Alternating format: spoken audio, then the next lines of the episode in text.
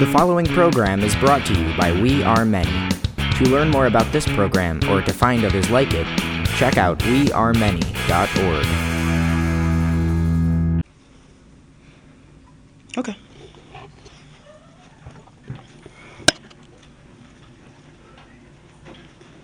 When I talk about the past, I don't present it as the future. You station up the system, I'm the suture. Remove or refuse to anesthetize. I don't respect the lies in their cries. Best design the our less aggressive side. Oh, a happy accident. Not for that. Back to this. Have to rip the stitches out the livers of them bastards. Had it with the shell game and acting life lottery. Three card Molly cannot be the way it's gotta be. Claiming this a meritocracy. I do not agree. Fine, explain to me how George Walker Bush atop the heap. Even in his class, he couldn't be the best they have. I ain't in the crime, so I laugh and laugh. Scheming on the day I can grab the lash hand, craft the wrath, and whoop masses ass.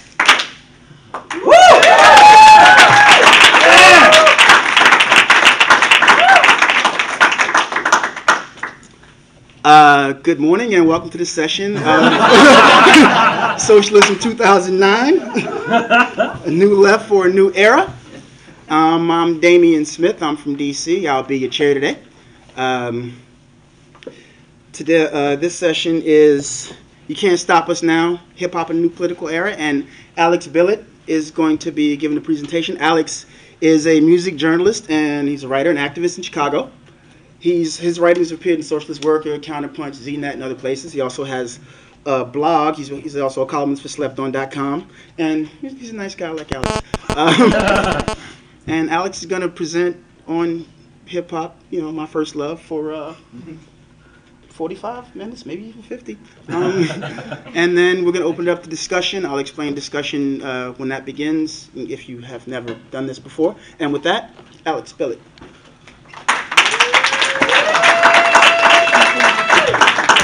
All right, you know what? First of all, let's give it up. Let's give it up for this for this guy, Damian Smith, also known also known as Slim Goins. He's gonna be performing tomorrow night. Rebel Sounds right here. Goins. Goins. Yeah, he is silent. Sorry, Go- Goins. He's gonna be performing right here. SO9 Rebel Sounds tomorrow night, and let's give it up for him one more time. Damn, I can't do that one tomorrow. All right. So how y'all doing? Great! Come on. Yeah, exactly. It's a talk on hip hop. Come on, man. This ain't n- none of this. None of this bullshit. Come on. Make some That's exactly what I'm talking about. I mean, I think it's a really exciting time to be talking about hip hop right now. For me, I've never, I've never seen a more dynamic time in hip hop in my time as a fan of this music. I was born in, uh, I was born in '82. Are, are there any other people here born in '82? One. Two. All right, all right. 82. All right, any, any, For 19 that. 1981? Anyone born in 81? No, no one. 1980? All right, so who was born in 1979? All right, all right. Well, y'all were born during a very, very significant year in hip hop. Let me tell you all a little bit about what was going on in 1979. Disco was king, though it was thankfully fading. Um, Ronald Reagan was on the cusp of winning the White House. New York City was just starting to emerge from a budget crisis that had caused everything from blackouts to riots. And a little song called Rapper's Delight was played on the radio for the very first time. Now, Rapper's Delight was far from the first rap song. In fact, the Sugar Hill Gang were more or less created in the studio for, specifically for the creation of that one song. It was, however, at that point, the first rap single to gain that level of exposure on mainstream radio. It reached number 36 on the pop charts, reached number 4 on the R&B charts, and became the first hip hop single to achieve gold status, selling over half a million copies. Now, one could definitely argue that there were countless artists who should have hit it big before Sugar Hill. But one thing is indisputable the floodgates were open, and the world had just been exposed to a new sound that would revolutionize the way we think not just about music, but about culture, race, and even politics here in the United States. So it's appropriate that as we're sitting here in this room on the 30th anniversary of rap's big break, hip hop is the most popular and influential it has ever been. In 30 years, it's gone from simply a Bronx thing to a youth culture with the allegiance of thousands, uh, well, countless, more than thousands, millions of working class folks black, white, Asian, Arab, Latino, man, woman, gay, straight, from LA to Venezuela, from Uganda to Palestine to South Korea. It's impossible to go anywhere without finding a vibrant hip hop subculture. More significantly, though, I think this level of popularity that we're seeing right now reflects the sea change in politics that we are seeing here in the United States and globally. When hip hop first started to form in the Bronx, the US was on the verge of a shift to the right in politics. Jobs were being slashed, unions were being busted, social services were being cut left and right. Entire neighborhoods, especially poor neighborhoods of color, were being essentially abandoned as investment hit an all time low. A new, what was called later the neoliberal consensus, was being plotted out in Washington, where the idea that government owed anything to the people was essentially being completely scrapped. Social responsibility was replaced with individual responsibility. You know, taxes on corporations and the rich were slashed under Reagan in the 1980s. This also necessitated that the U.S. roll back the gains of the 1960s, the movement against U.S. imperialism, the women's liberation movement, and of course, the civil rights and black power movements. Hip hop's very aesthetic rejected these types of politics. It was rebel music from the get go and still is to this very day.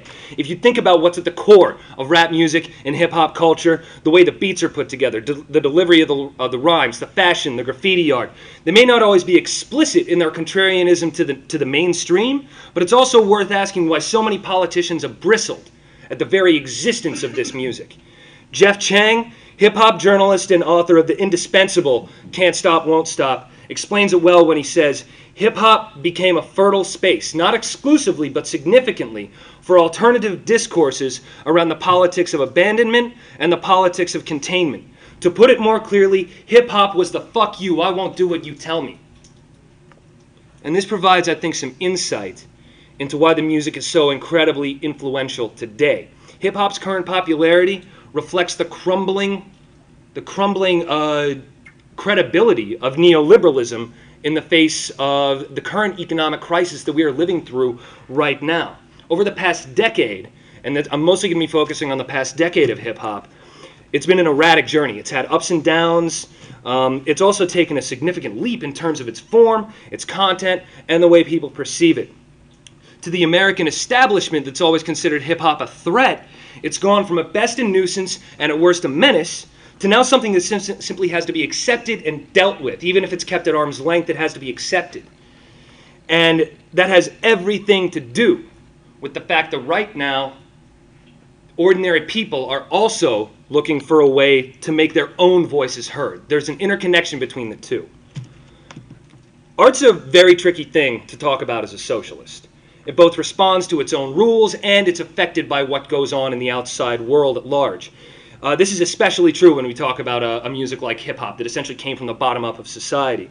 So when we talk about hip hop in a new political era, uh, I want to touch briefly on the era that came before. And if you think about hip hop at the end of the, the 1990s, it was definitely on a pedestal that it had never reached before. It went from being considered something of a novelty by much of the mainstream music establishment to a legitimate art form. The rise of gangster rap in the late 80s had essentially uh, pulled it away from being considered simply an East Coast thing and a New York City thing specifically. But also by the end of the 90s, you had uh, artists from all over the country topping the charts. You had Chicago, Philly, Houston, Detroit, Kansas City, Atlanta. Um, also, by the end of the decade, DC. Also, by the end of the uh, the decade, and maybe not, but soon.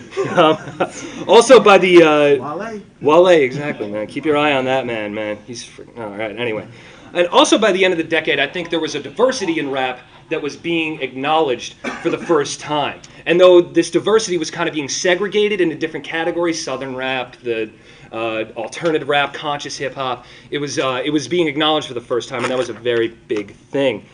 Um, this has everything to do with so many events that happened in the 90s the, the first Gulf War, the LA riots, the high profile of Mumia Abu Jamal's case, the police killing of Amadou Diallo, erection during the 90s. I mean, by the end of the 90s, let's think about this. You had Lauryn Hill on the cover of Time magazine with the headline Hip Hop Nation. This is a very big thing that I think reflects both the diversity and the sort of the height that hip hop had reached by the end of the 90s. And the slow but steady rise in class consciousness that I think we were seeing in the 90s was intimately intertwined with the rise of the hip hop nation during that same decade. And we might wonder what would have happened, uh, what, what it would have looked like if this trend would have continued uninterrupted. But that wasn't to be the case. Uh, when the World Trade Center and the Pentagon were attacked on September 11, 2001, the political terrain shifted dramatically back to the right. I mean, George Bush, I mean, I, everyone in here remembers this. George Bush was on, on TV coining the term axis of evil. He's saying you're either with us or against us. Civil liberties became pretty much a luxury. Now, I mean, you had politicians and pundits essentially justifying, openly justifying racial profiling in the newspapers, on TV, from the, plat- from the floors of Congress.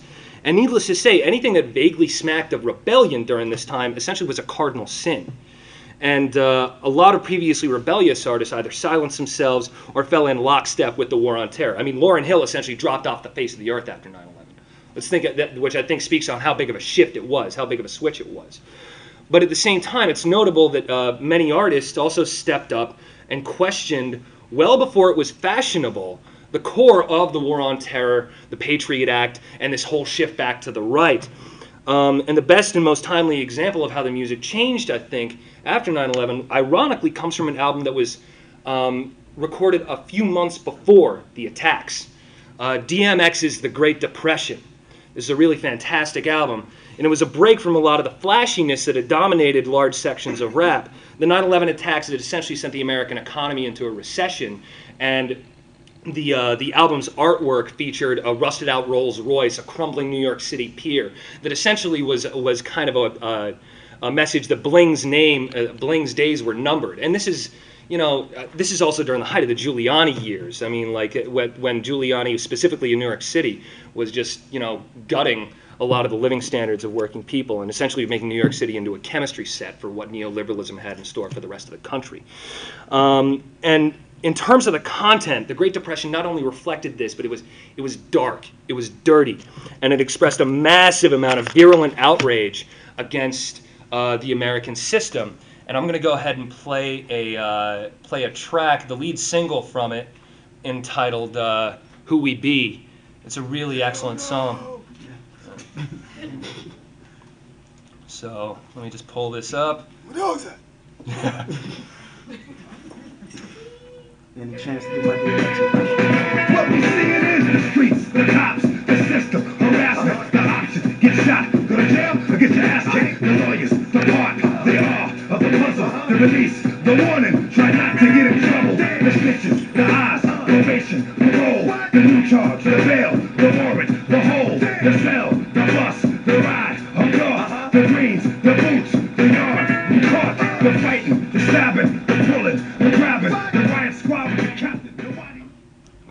that whole friggin' song. This is really, it's really amazing. I mean, like you, you, you think about how almost all of American culture this time was imbued with this, like you know, like fanatical flag waving, this hollow celebratory pride. In that to how this song sounds. I mean, the track is staccato. It's angry as hell. It sounds like X is just like winding up to punch someone. And he's not so much rapping here, I think, as he is just like listing the myriad crimes of the United States and throwing it back in the system's face. And songs like this were directly influenced by the sorry state of black America before 9 11, but as it was released a month after the attacks, Who We Be took on a whole different meaning. Journalist Marcus Reeves describes it this way Although the Great Depression was a message to material obsessed rappers that they were about to experience hard days, the timing of the release was perfect for X's wholehearted expression. In the face of the country's lockstep against terrorism, Middle Eastern terrorism, Who We Be revealed what was already clear to most, to many in post-black post-black power America. Racism is terrorism, the oldest form of terrorism, which America has known and freely committed. I mean, that's something that like really, really sticks out to me. The period following 9/11, though, also included a backlash against much of hip hop. Hip hop had always been open to and subject to a level of vilification. Tipper Gore, the PMRC, Bob Dole, Bill Clinton in his 1992 election campaign. But after 9/11, I think it took on a, a particularly virulent form. Uh, that were that essentially were designed concerted attempts to knock hip hop out of the popularity it reached in the previous decade. um, the avowedly communist group, The Coup, had spent most of their previous decade banging around the underground. Uh, but when it was discovered that their uh, 2001 album Party Music was originally going to feature a picture of Boots Riley and Pam the Funkstress standing at the bottom of, it, of an exploding World Trade Center, folks flipped. the cover was designed in June, uh, well, well before the. the cover was, uh, was originally designed in uh, June, well before the attacks, and Riley described it as a metaphor for the capitalist state being destroyed through music. Uh, the group, which I think is really awesome, you know, Reg- regardless of you know 9/11 and everything, it's really fucking awesome. Uh, the group postponed the album's release so the cover art could be changed, but for the hardcore right, it obviously wasn't enough. I mean, uh, the Coup's management received reams of hate mail. Uh, there were right-wing message boards laden with comments that we should quote unquote string boots up. Uh, and the conservative pundit Michelle Malkin uh, called the album. I know, I know, she wants to be Ann Coulter so bad. Um, the conservative pundit Michelle Malkin uh, called the album a stomach-turning example of anti-Americanism distra- disguised as highbrow intellectual expression, much like her writing. Um, here's what she said. Also, I'm sick of America getting a bad rap from artists like Boots Riley. He belongs in a capitalism-free cave in Tora Bora, spewing his poetry around an Al Qaeda campfire. Yeah, I mean, like just the, the, the level of racism in that against both well hip hop and uh, and Arabs is just disgusting. Now the irony of all this is that actually the coup got exposed to a whole new audience that they probably would have never been exposed to otherwise. And uh, right now they're probably the most popular they've ever been. They were on a couple nights ago. They were on uh, uh, uh well, Boots Riley with Tom Morello was on uh, Jimmy Fallon. He who knows if he would have actually achieved that um, had had this whole controversy not happen. Uh, party music made the best of 2001 list uh, uh, for like the San Francisco Chronicle, Time Out New York, the Washington Post. So it shows that despite the massive shift to the right that America had taken almost overnight, the coup's newfound success revealed that there was a significant minority of people who weren't completely willing to go along with what was happening. Um, if artists like DMX quality was expressly directed at the contradictions of New York City in the wake of 9 11. Uh, is one of those artists who had spent, who has pretty much spent most of his career uh, lumped into the conscious category, both as a solo MC uh, and during his time with, a, with Reflection Eternal and Black Star. And he commented frequently on how the label had hindered his own artistic development. Kweli came up as part of the, the Native Tongues Collective, which is part of uh, that's the grouping of artists that included a tribe called Quest, uh, De La Soul, Jungle Brothers, Queen Latifah in her early days, pre-Chicago makeup. Um, yeah, um, yeah.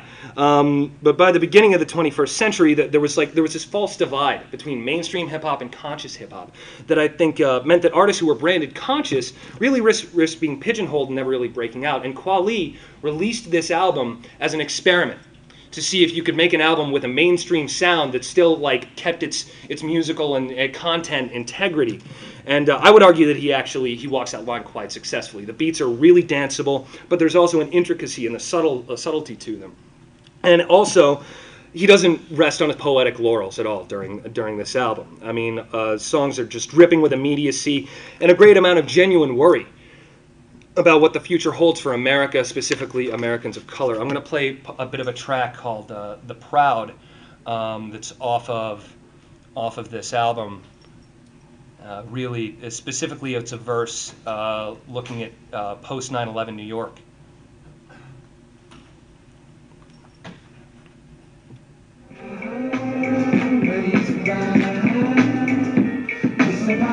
September 11, 2001, terrorist attack on the Pentagon and the World Trade Center kills thousands and permanently scars memories, false sense of security. We see the best examples of humanity in the peace and workers, firefighters, police officers, reservoirs, volunteers of all sorts, fight to save lives. The world will never be the same again. Go out to everybody at ground zero. Red, black, yellow, white, and brown heroes. It's more complicated than black and white. To give your own life is the greatest sacrifice.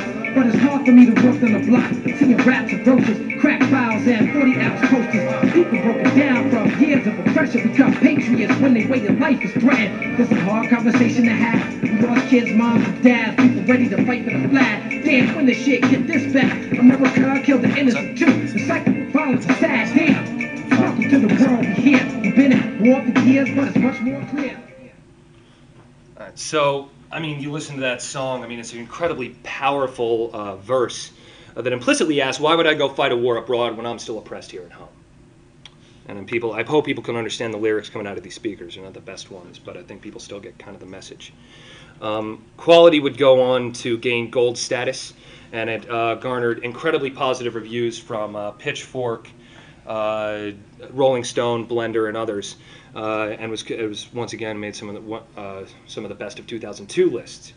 And I think what we see between these two songs is a breaking down of musical boundaries, a blurring of the lines between the false categories of mainstream and conscious or alternative. And though the big music presses weren't really savvy to it at this point, uh, it was definitely happening and was bound to develop only more as the music itself was shaped by the events in the coming years.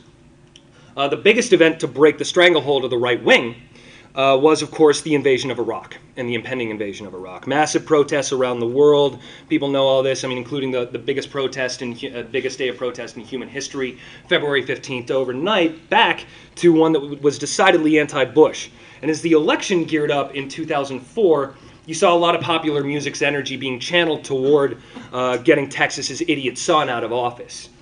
Um, the Dixie Chicks uh, provoked outrage when they said they were ashamed to be from the same state as Bush. Uh, Green Day released American Idiot. The Rock Against Bush compilation in the punk rock field came out. But the best anti Bush song to come out during the election, I think, uh, or during the election season, I think, actually came from, of all artists, Eminem. Um, there's a lot to say about Eminem because he's provoked probably more controversy than any artist in recent history. Um, and there's a lot to say. There's a, I mean, there's a lot to say about him. I mean, his sexism, his homophobia, and it's unfortunate that these are part of his lyrics because he is truly an amazing MC. Um, and I'm going to speak about these phenomena in hip hop a little bit later, the sexism and homophobia. But I'll say right now that it's important, in fact, necessary, for us to openly, openly disagree and take issue with such lyrics, no matter what artist or genre they come from, because I think ultimately sexism and homophobia hold hold hip hop back. And I think that it's, it's important that we take issue with this. However, we also need to realize that this is not the reason that Congress and the establishment pundits went after Eminem. That may have been the reason they said up front, but the real reason they were afraid of him was because Eminem represents something dangerous to them. He's a rapper who's white. He is essentially a white man who, re- who has rejected the traditional assumptions of what it means to be white. And essentially, uh, not only that, he gained unprecedented popularity doing so. When Eminem broke out, it became a revelation, positive to some, horrifying to others, that most people who buy hip hop are actually white in this country. And it essentially uh, showing that most ordinary people instinctually identified with the music's expression of alienation and rebellion, and that it wasn't simply a racially based music, um, which Eminem recognized in his track White America. Uh, when Em came out with Mosh a week before the 2004 elections, it stirred a similar uproar, and I'm just going to play a verse from that real quick. So, cue this up.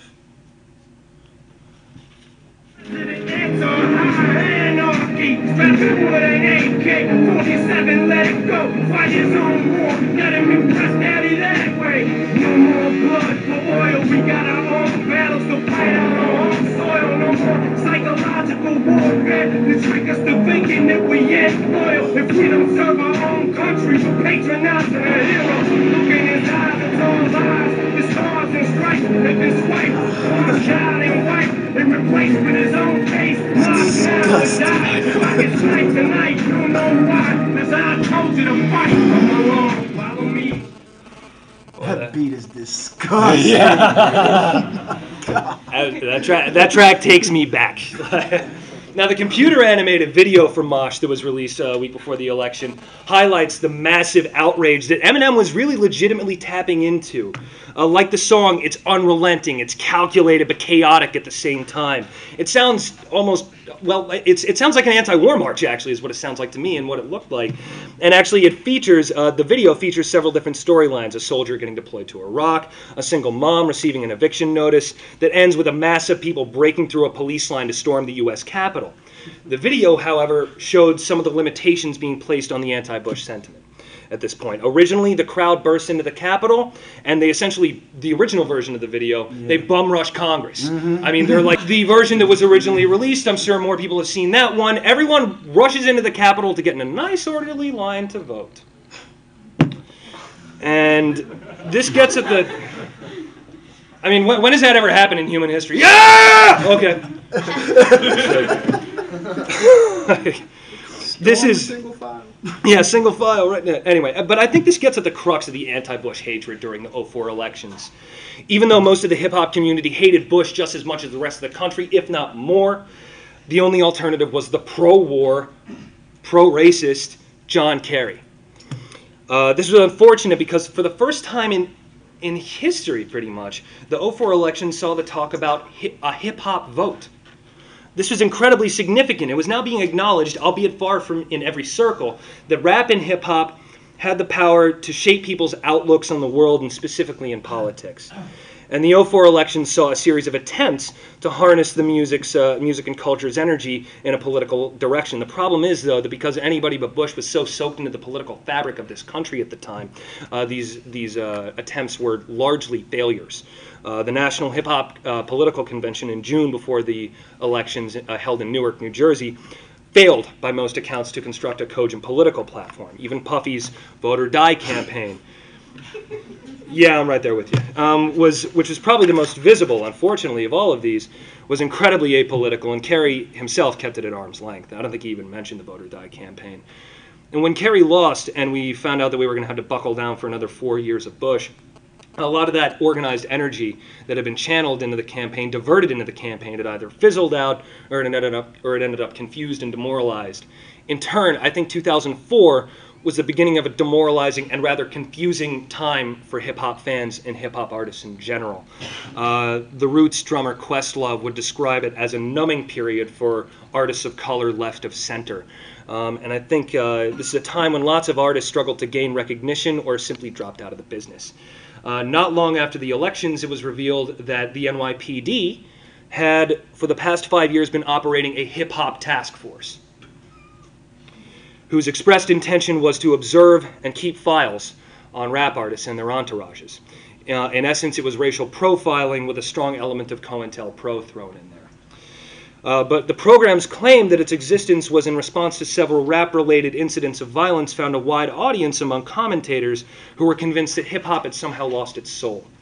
Artists like T.I. and 50 Cent were pointed to as proof that the music had become too violent, too commercialized, too misogynistic, too material obsessed, and really out of touch with reality. Marcus Reeves puts it this way as the overall message of commercial rap has been so unwilling to bend with the times, the winds have shifted threateningly away from rap music. And indeed, sales of rap did decline during this period. From, 04, uh, from 05 to 06, hip hop sales went down 21%. And in 2007, they declined a further 33% from the year before. Uh, looking at simply the album sales, however, uh, misses the bigger picture of hip hop in general. Uh, first, we need to recognize that 05 and 06 were a time when the music industry in general went into a deep crisis that it still has yet to pull itself out of. Um, and second, uh, there, what the argument misses is that, is that there, there are always countless underground artists willing to push the envelope that are more or less ignored by a music industry that is spineless, like pretty much every industry.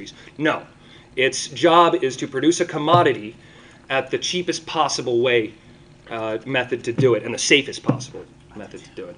Now, none of this is to say that there weren't positive things that were happening in the mainstream too. 05 and 06 saw the uh, were years that saw the rise of artists like Kanye West and Lupe Fiasco. Uh, both of whom I think brought a freshness in terms of uh, sound and content to hip hop, and also gained a wide audience well beyond the music's boundaries. So when Kanye went on NBC a month after Hurricane Katrina wiped out New Orleans and looked at the camera and said, George Bush doesn't care about black people, he had a very wide audience. Uh, you know, I'm sure there were a lot of heads nodding in this country. I know most heads in here were nodding. Uh, nonetheless, uh, Nonetheless, the feeling that uh, hip hop was in trouble ran, uh, ran very deep. Uh, the declining sales uh, and the concerns over commercialization were weighing so heavily that even one of rap's biggest stars was forecasting a rather bleak future for the music. Uh, Nas's Hip Hop is Dead, released in 2006, was one of the most controversial albums of that year. On the title track, he, he lamented the direction of the in which the music had gone. Uh, I can't. I'm just going to play the outro of this song. Uh, but uh, folks have probably heard it in here. It samples In-A-Gadda-Da-Vida by Iron Butterfly. It sounds like a funeral dirge at times. It really does. It's like, but there's also a fight to the song. It's not like like Nas is so much mourning hip hop's death as he is just like using his last ounce of fight, last last bit of strength to try to save it, to try to rescue it. And so I'm just going to play the outro of this song um, really quickly that I think is most explicit in its uh, in its um, in what what he uh, what, what he's thinking about hip hop at the time.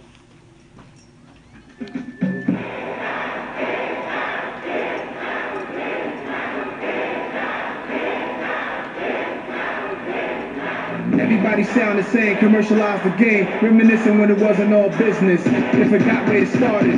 So we all gather here for the daily departed. Hip hopper since the timer. One homeboy became a man, then a monster. If it dies, let me get my last with a rocker. R.I.P. would donate your lungs to a roster. Went from turntables to MP3s, from B Street to commercials on Mickey D's, from gold cables to Jacobs, from plain facials to Botox and facelift. I'm looking over my shoulder. It's about 80 people from my hood that showed up, and they came to show love. Sold out concert and the doors are closed shut. I mean, it's pretty clear that Nas is none too happy about the state of the music, uh, which is once again speaks to the depth of the perceived crisis that hip hop was in at the time. Now, in the spring of 2007, this crisis really came to a head thanks to one man, Imus. Don fucking Imus. Jesus. I, this churns my stomach to say his name. Imus's comments about the Rutgers women's basketball team being nappy-headed hoes on his show provoked a level of outrage that eventually led to his firing and a rather hollow apology. Uh, however, when he turned up on the Today Show, he qualified the apology by saying, "I may be a white man," as if that weren't obvious. But I know that young black women all through society are demeaned and disparaged and disrespected by their own men, and that they are called that name. And he went on to say that rap artists in particular call women worse names than I ever did. As if on cue, the media picked up on this excuse and ran with it. Within a week, it were as if the comments were made by Snoop Dogg instead of Imus. And actually, Bob Herbert of the New York Times wrote a column comparing Imus to Snoop Dogg, saying they were essentially two sides of the same coin. Uh, the contra- now, the controversy even reached Capitol Hill, where Congressman Bobby Rush uh, held title uh, held hearings titled "From Imus to Industry." Uh, now, despite the title, what's notable about all the all this back and forth, all this hubbub, was that none of it was directed against the record executives who were willing to market s- uh, such sexist ideas and encourage them in their industry. But instead, it pointed the finger at hip hop artists themselves as the main purveyors of sexist ideas. This argument had been. What's up? What's that? Got like five pages left. So, this argument had been rehashed in relation to hip hop uh, time and time again. However, when it comes down, when it comes from politicians and pundits who normally couldn't uh, give a damn about women's rights, uh, it amounts essentially to a white man's burden argument that asserts people of color still need to be civilized by a superior white uh, culture. Yes, there are plenty of artists uh, in rap and hip hop that degrade women. There are also countless of rock acts that do the same. Aerosmith, one of the biggest rock bands in the world, has never produced a single video that doesn't feature a scantily clad woman, and that's just the tip of the iceberg with rock and roll. Uh, what this argument misses is that we live in a system that is, by its very nature, sexist, and those ideas are going to show up everywhere. As Joan Walsh of, the, of Salon magazine wrote, rappers didn't invent sick notions of black women as sexual objects in America. Those ideas have an old, old history here, going back to the days when the chains black men wore weren't bling.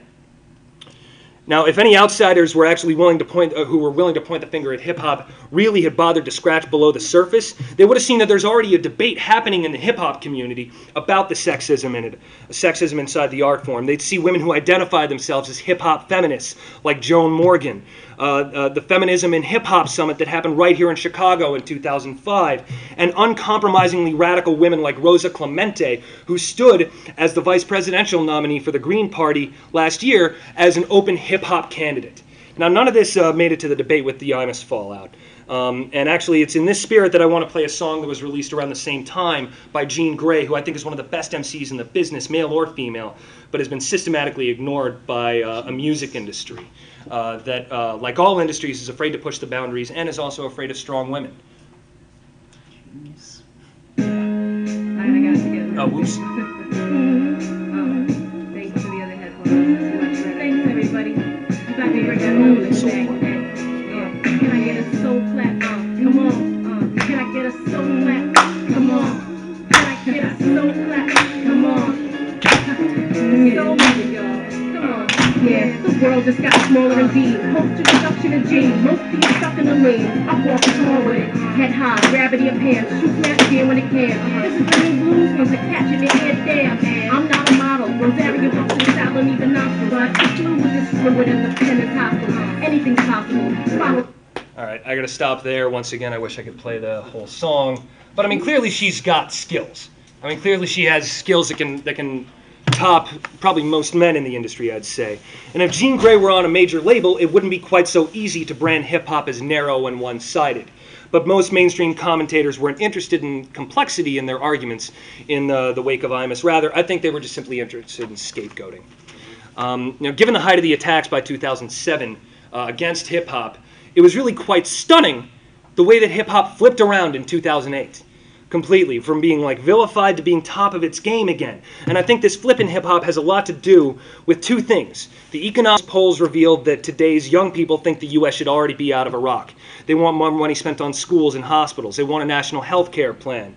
And uh, uh, most significantly, this generation is the most multiracial and most tolerant generation to ever go for the polls, go to the polls in an election. And uh, the change in popular opinion was highlighted by the fact that this is the same generation who are about to elect the first black man president in a country built on racism. It's essentially a rejection of all the constructs of neoliberalism uh, that was only deepened by the onset of the economic crisis this past September. Um, you know, the idea, like Obama really inspired people, and it, it, it's it's a very big stark change from 2004, where people are holding their noses to uh, to vote for John Kerry. He really inspired people, and uh, hip hop was not immune to this inspiration. The most obvious example would be the will.i.am video, Yes We Can. And the fact that Obama actually made this an official part of his campaign was historic. There's never been a mainstream political campaign that actually put hip hop at the center like that. But further than that, the Obama campaign provoked a flowering of outspokenness from the hip hop community on a whole range of issues. Chang puts it this way in a recent interview I did with him I think hip hop represented well this past year. The most astute political pundits this year weren't the bullshit talking heads on the networks. They were artists like Bun B and David Banner. That, that these artists could speak truth to power tells me they felt the shift deeply and were given enough confidence to say what they really felt. We often look to artists to lead, but the truth is that the people always lead the artists. Uh, Chang goes on to say that the turning point for him was when young Jeezy was actually called out on saying some uh, some vaguely nice remarks about John McCain. Uh, Jeezy was actually like called out on it and was forced to respond, and he did so quite movingly, essentially saying, "No, I'm actually vote- voting for Obama, and the reason I'm voting for him is because my mom is sick and she can't afford to pay her medical bills." And which I think it, this is someone who's been labeled a crack rapper you know, who's like whose own um, whose own music is has been like been denounced several times, but it's also Snowman. it's also yeah. But it's also notable that the album that he was promoting at the time was entitled The Recession. A, an album that was actually released in December 2007, well before anyone in the mainstream media was talking about, go, about the fact that the economy was about to go into a deep, deep slump. Jeezy was, of course, not the only artist to start vocalizing his opinions on race and class in America. The earliest palpable expression of this came in April of last year, April of 08, when the two New York uh, police officers who uh, killed 23 year old Sean Bell were acquitted of murder. Provoked massive protests in New York City and also massive outrage from within the hip hop community, from Ice Cube to Immortal Technique to Chamillionaire. The Game and Joel Ortiz released songs on their websites dedicated to Bell and protesting the verdict. Brooklyn MC Papoose, who I think is one of the best underground artists out there, released a video of a new track called We Shall Overcome, where he angrily declared, they, they want us to. Hold on. where he, uh, he angrily declared, "How can they fight? How can they find freedom in South Iraq? Please, they can't even find freedom in Southside Queens." Which I think gets to the depth of what was happening. This is clearly a frustrating event, but one where people weren't really willing to take it lying down because the prospect of real change was actually palpable now with the Obama campaign. To a lot of people, it was very palpable. And this rediscovered fervor for change reignited many artists that year. The Roots released one of their most expansive and politically explosive albums ever. The Dime started to come out of the woodwork. Artists had disappeared after 9 11. Erykah Badu released a great album with powerful denunciations of racism, sexism, poverty. Uh, Zack de la Rocha, frontman of Rage Against the Machine, who essentially went into self imposed exile after the after the band broke up in uh, 2000, uh, er, uh, early 2000, uh, released "One Day as a Lion," and it surprised a lot of people that he could still be relevant and really still have sick skills with a mic. Uh, Obama might have even been the first presidential candidate to have a Russell Simmons DJ Green Lantern mixtape. I'm not, the Yes We Can mixtape. It was dedicated to him, which shows the kind of fervor that was that was developing right now. Um, this speaks to how hungry the hip hop community had become and how excited it was to find an opportunity to express the, the need for real change. The best example of how much things had changed, however, I think came from the very artist who had declared hip hop dead two and a half years before, and that was Nas with his song um, uh, Black President that was released on his uh, untitled album that was pretty, pretty close to it. Yeah. that was originally scheduled to be uh, named after the N word uh, as a direct fuck you to Imus and all the people that had, that had uh, blamed hip hop for Imus. Not with the A. Um, what's that? Not with the A either. No, yeah. and um, uh, he originally, uh, oh shit, I lost my place. But the uproar from the studio and stations, uh, ra- radio stations, as well as his own label, prevented him from doing so. But uh, that being said, I think Untitled is pretty damn close to a masterpiece. It's really, it's just full of just amazing tracks. And I'm going to play his enthusiastic endorsement of Obama, the final track off the album, entitled Black President. So I just want people to pay real attention to the samples and the lyrics real quick here.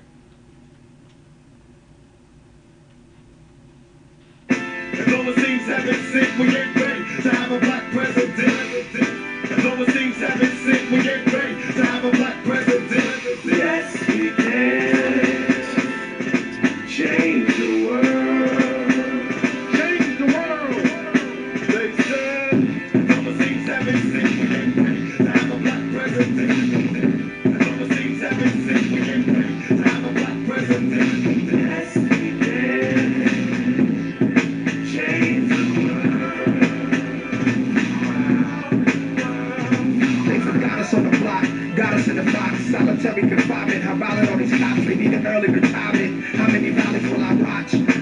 In me to march, I got it in me to spark. The games in the drought, public housing project, cooking up in the Pyrex, my set, my flick, either getting.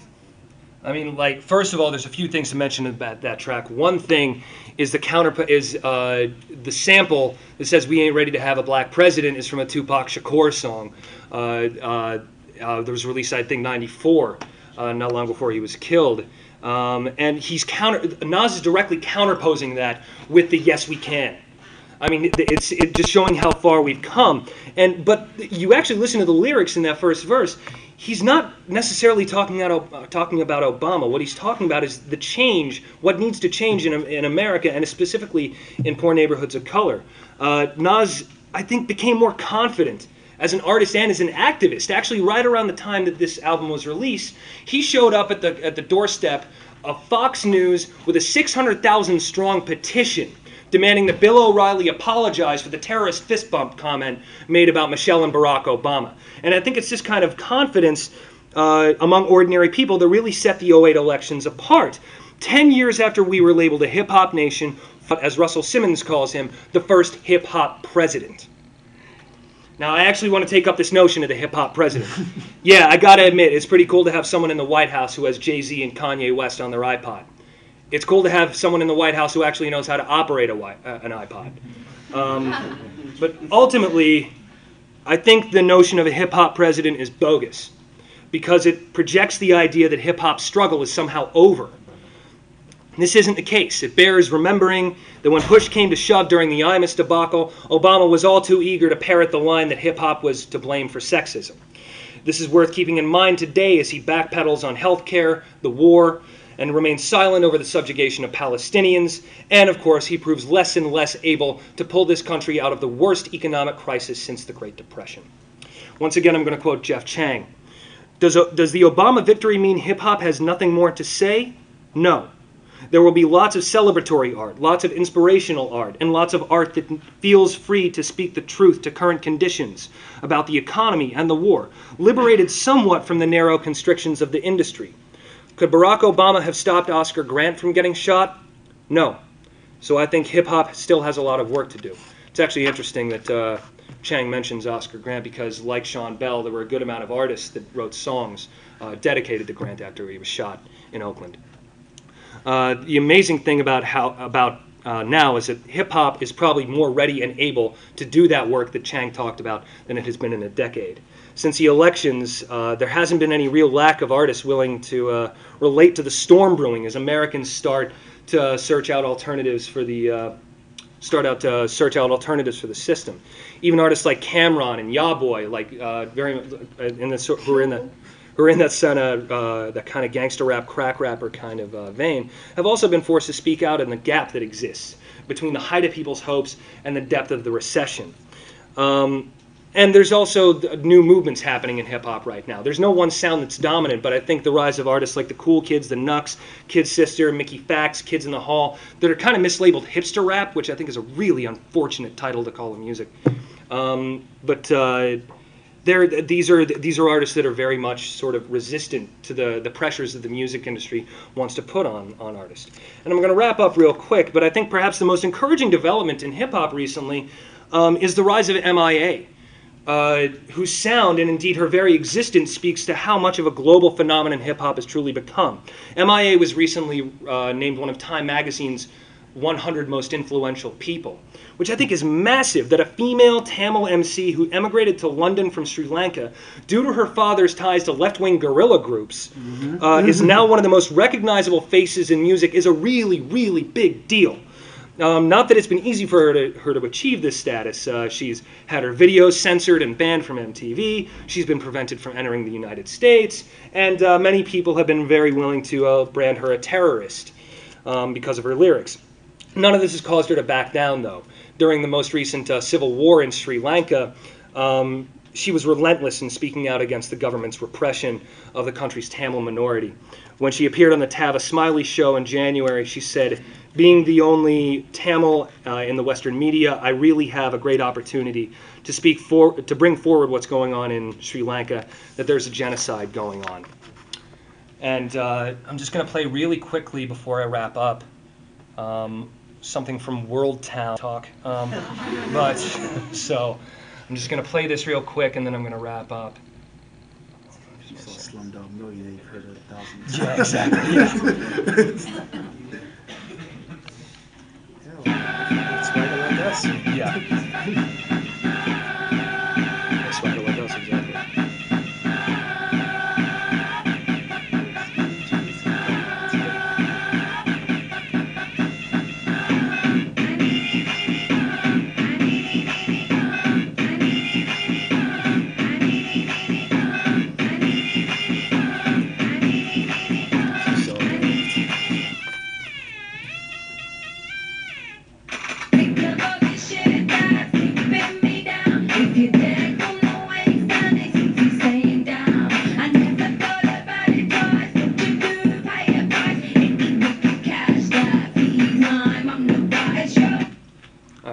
You can really hear an unashamed radicalism in this song. The notion that if you don't give us what we want, we're just going to take it.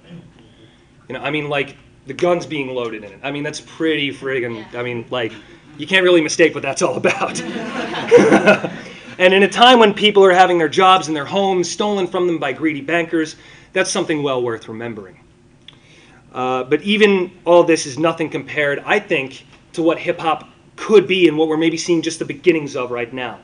During major upheavals in this country, we've seen amazing flourishes of music, art, and culture that put the vision of a better world on the agenda. From the rise of folk in the 30s to the iconic insurgent sounds of the 1960s, history has shown that when people start toying with the idea of taking control of their own lives, then human creativity itself really knows no limits. And we're only on the cusp of seeing those types of upheaval, uh, upheavals in, uh, right now in this country. But with hip hop being the most dominant art form right now, I really seriously look forward to what it might have in store as these uprisings only start to develop. There's um, ever since Rapper's Delight came out, I think there's been this this instinct and this this knowledge in this country that it's obvious that hip hop has the heart and soul to really take on the world, but it doesn't quite have the legs. And uh, I think that's where we come in.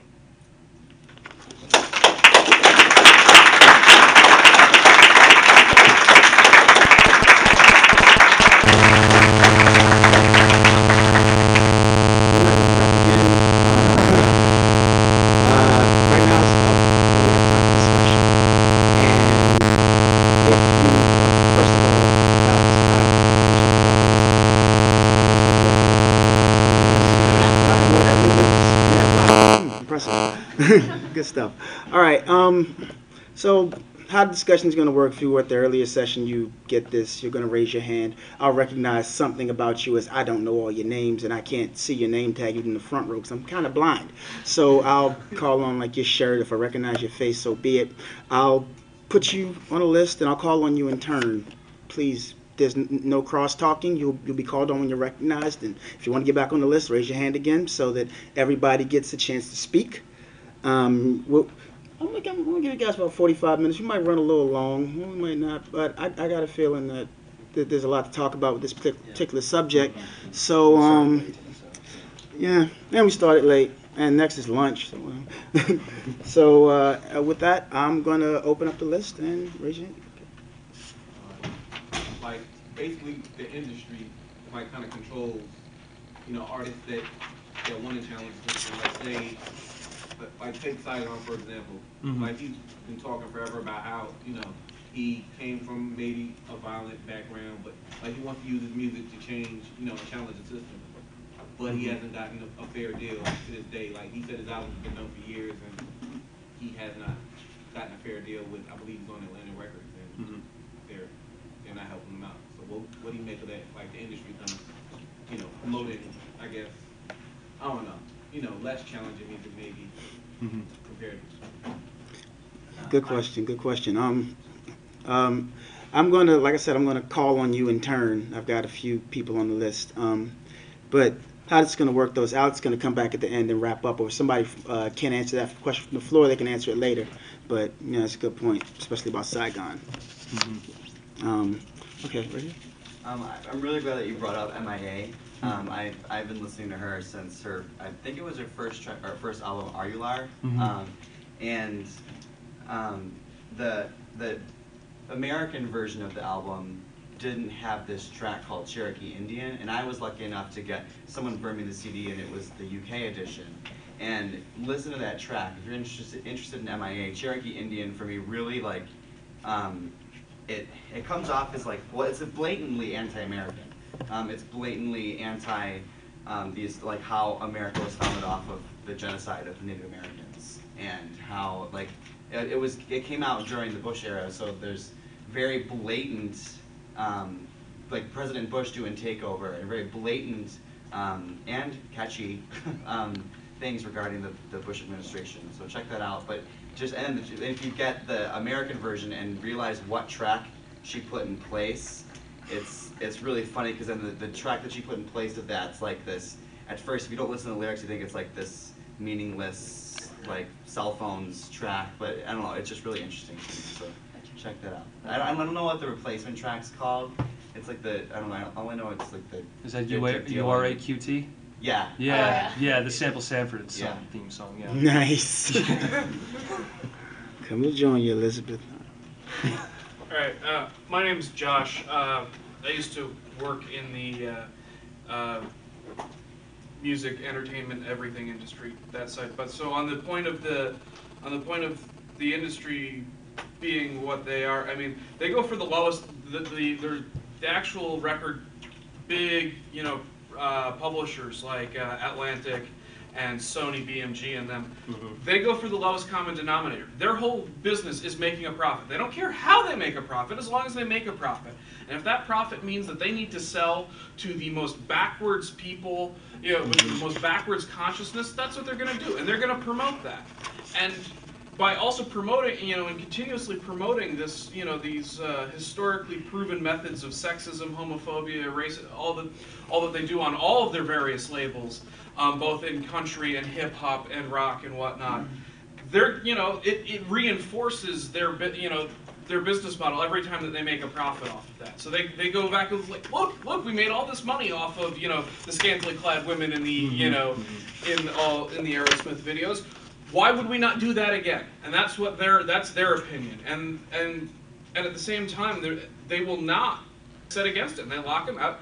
I mean, it's a couple guys in a room making decisions on what's going to get get on the air, and that's why you know I think the internet has been such a great thing for really bringing out the independent um, artists um, and, and bringing them up. Um, but one real, real quick album uh, you, that I think should or a thing that should be mentioned is the uh, the slingshot uh, hip hop movement yeah. from Uh-huh. Palestine, um, and the uh, and the and the great um, album from the uh, from the Philistines, uh, "Free the P," uh, that they, they they helped put together.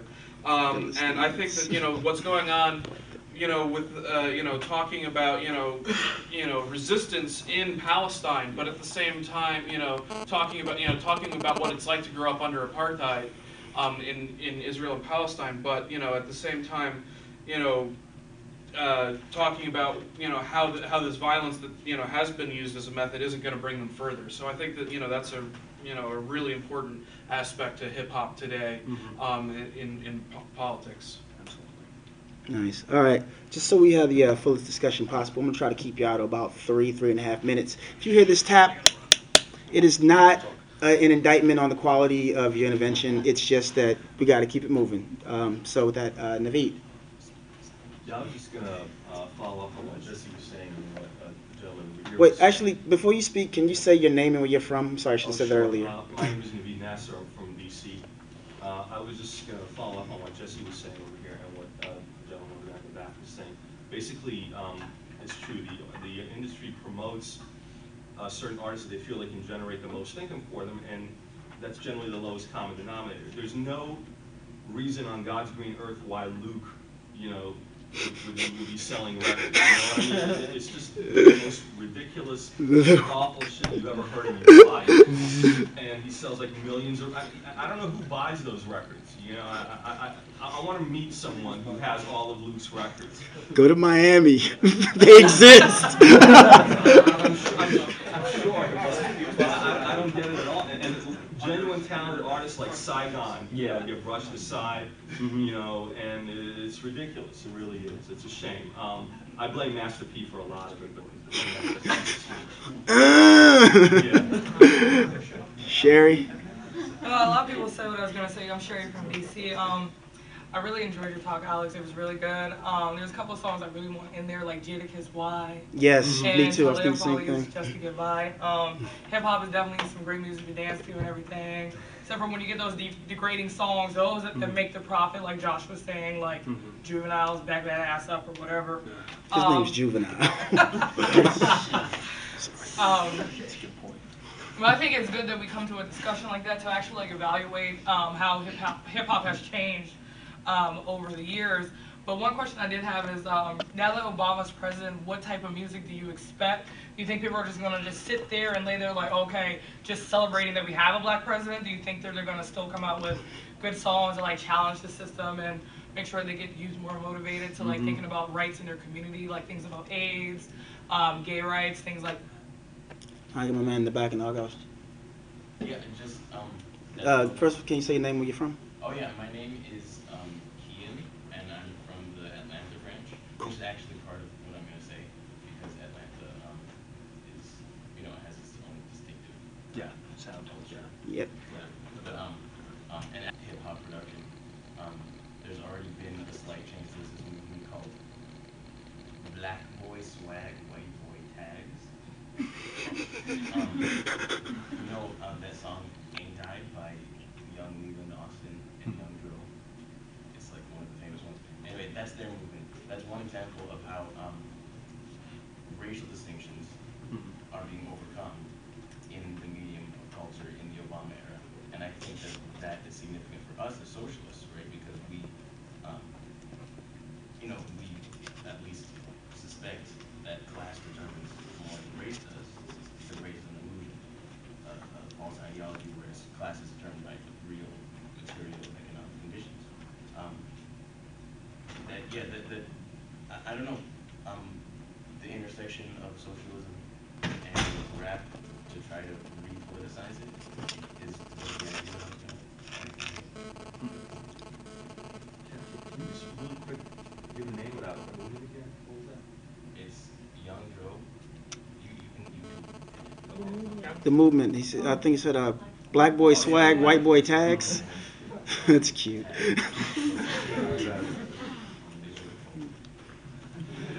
Okay, got my man in the back in the white tee. My name is Wayne Hector General. I'm from New Haven, Connecticut. Um, I just wanted to touch up upon what he was saying when he brought up Eminem. When he was like, well, the government sort of didn't like him, not because of what he raps about, but because he's white. And he was going against the expected role of what it was to be a white man in America. Well, back home in the hood, even though I just moved out to the hood, my family wanted me to get away. Like, I sort of know what you're feeling like, because like, I used to be caught up in the streets. Um, I'm like on probation for a gun charge. Um, my PO didn't want me to leave the state, whatever. I've been shot four times, three separate occasions, in less than a year. Like, my name was ringing bells, and I'm gay. And my little brother caught a body, like, he killed somebody before, he's like, whatever, like, I'm out the streets, I went to school and start getting away from it. So now I'm going through it now. Before in two thousand six, I made a song called Hop Out the Cut. The whole half of Connecticut had us on the iPod. And then when I was in the hospital a little bit later, I came out the class, like, I think I get so much respect back home because my family, like, still ride for me. But now I'm in a situation where WGCI, Chicago's biggest hip hop station, emailed me and was telling me to come through and interview me. But I guess they expected me to be extra feminine, or I, none of my crowd, none of my crew is gay. Like, all my crew is straight and, I mean, on site. So now they stunting on me on the interview. My PO thinks I'm some, not a clown, but she expects me to be a certain way. So she wasn't trying to let me leave the state. I said, fuck it, and I left it anyway. But just like God.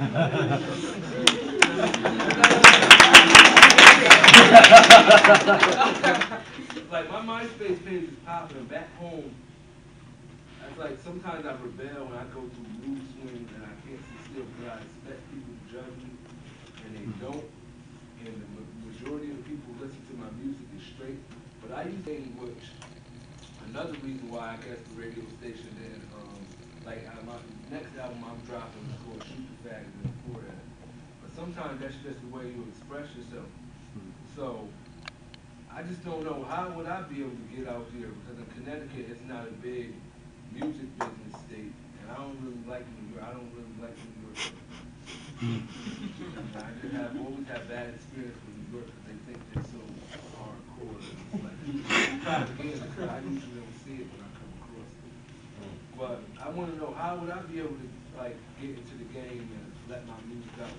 Like if you go to um, YouTube, I got a video called the Fuck Boy Anthem. You know they call people fuck boys in the street and stuff like that. But back home, I'm I'm hot, and you know what I mean. But it's like outside Connecticut, outside New Haven, it's like I can't get no shine no more. It's like how many people I gotta you know, punch in the shit for somebody like you like give me a chance. Oh, It's all good. But Hey, no, uh, the question I had to ask. well, just real quick. Yeah, uh, right. what's your MySpace? Um, What's your MySpace address? Bang out clip, but, and it's another thing, a lot of people in New Haven like try to copy my, our name, so you gotta go to the bang out clip at the bottom. It's a dude with a hoodie, a mask, and he's like holding like a gun, whatever. But It's the first song up there is about fighting depression. I try to, now I'm trying to get a little political in it, now that I think. Uh, what's the MySpace? This is Hang. You got search music. All right. So yeah, that's what's up. Uh, Dave Z. Yeah, my name is Dave. Uh, without hip hop, there's no way I'd become a socialist or Mhm. end up in this organization. And I was going to talk about that, but I'd rather just say a little bit about, first of all, something that you said and something that, that Jesse said, talking about Saigon very quickly. I mean, and it relates to Sherry's question about what will hip hop look like in this new period. I mean, I think part of like those of us as artists who also want to see struggle deepen and grow, I think we have to also recognize right now that there's a new civil rights movement of our uh, lesbian, gay, bisexual, and transgendered brothers and sisters. Mhm. And we need to think about ways how to deepen those connections between both the African American community and the hip hop community and that movement because Yeah. there is a huge division, as people probably know. That came out after Prop 8 when it was like, let's blame the black people for not voting against Prop 8. And that's that was absolutely garbage and absolutely disproven. And you also, I was just at Pride in D.C. and you had tons of young working class African Americans who came out to Pride. And so I would be like, like for you, it's like you should call your album like, who are you calling faggot? Not, uh, I'm going to shoot you in the head faggot. Because that, I mean, that is something that's going to put up a wall between you and people who would be very sympathetic to you and what you stand for. And I think artists being conscious of that is so important right now. And it's something that, that, that we need to take very close to heart. And that, that's- the second thing, it goes to this question about like, I I really want to sort of disagree with the strain that's coming out in this discussion that says that um, the reason why artists might be racist, sexist, or homophobic, or why the industry puts that out is because that's what sells. And I think that that's not a full argument at all, and it's not something that we should accept at all. And because let me tell you something, Rage Against the Machine, which has a hip hop component to it, platinum, platinum, platinum. Mhm. Saigon, who was mentioned, he had a feature role on the hit series Entourage, and that should have been a springboard for him to become a platinum artist, but that didn't come into play. The conscious artists don't get play because racism, sexism, and homophobia are in the marrow of capital sexist and homophobics, and they are not going to put out music that challenges their power. I completely believe that there is an opening for hardcore, serious, left-wing, political movement hip-hop, and it would find a mass audience in this country, and that's something we could, should celebrate. Recently in New York City, Public Enemy did the entire It Takes a Nation of Millions to Call Us Back in the park with the Roots playing live in background. Was Nice. Park. This was in Central Park. Have you ever been there? It's kind of big. Little bit. And there wasn't enough room for everybody to come hear it. There is an audience of people who are desperate for this kind of music. And the fact that industry won't put it out means definitely we need to exploit things like MySpace and Facebook.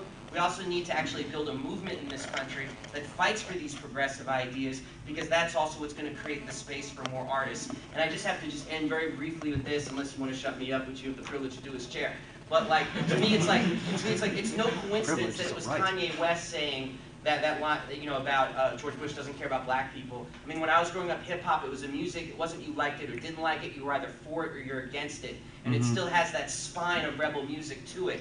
The week after Reagan died, Public Enemy was on. You see how old I am? I keep referencing Public Enemy. Come up and talk. You're so friends with Chuck D. You Yeah, should know. and, and, and so, so they're, they're on VH1 on some idiotic hip hop honors show, but it's the week after Reagan died, and everyone's weeping for Reagan. And and and you, Chuck D, he was doing Fight the Power, and he changes the lyrics, and he says, Reagan was a hero to most. And then everybody goes, what? And he goes, Reagan was a hero to most. They go, what? Reagan was a hero to most. Reagan was a hero to most. And he says it like 10 times. And he says, but he never meant shit to me. He's straight out racist. That stuff was simple and plain. Motherfuck your man, John Wayne. No. And John no. McCain? Flavor came in and said, motherfuck him and George Bush. And they threw down the mic and walked off the stage. And Nice. The crowd went nuts. Yeah. And that is the audience for our music, our rebel music, our hip hop, which is going to emerge in the days to come.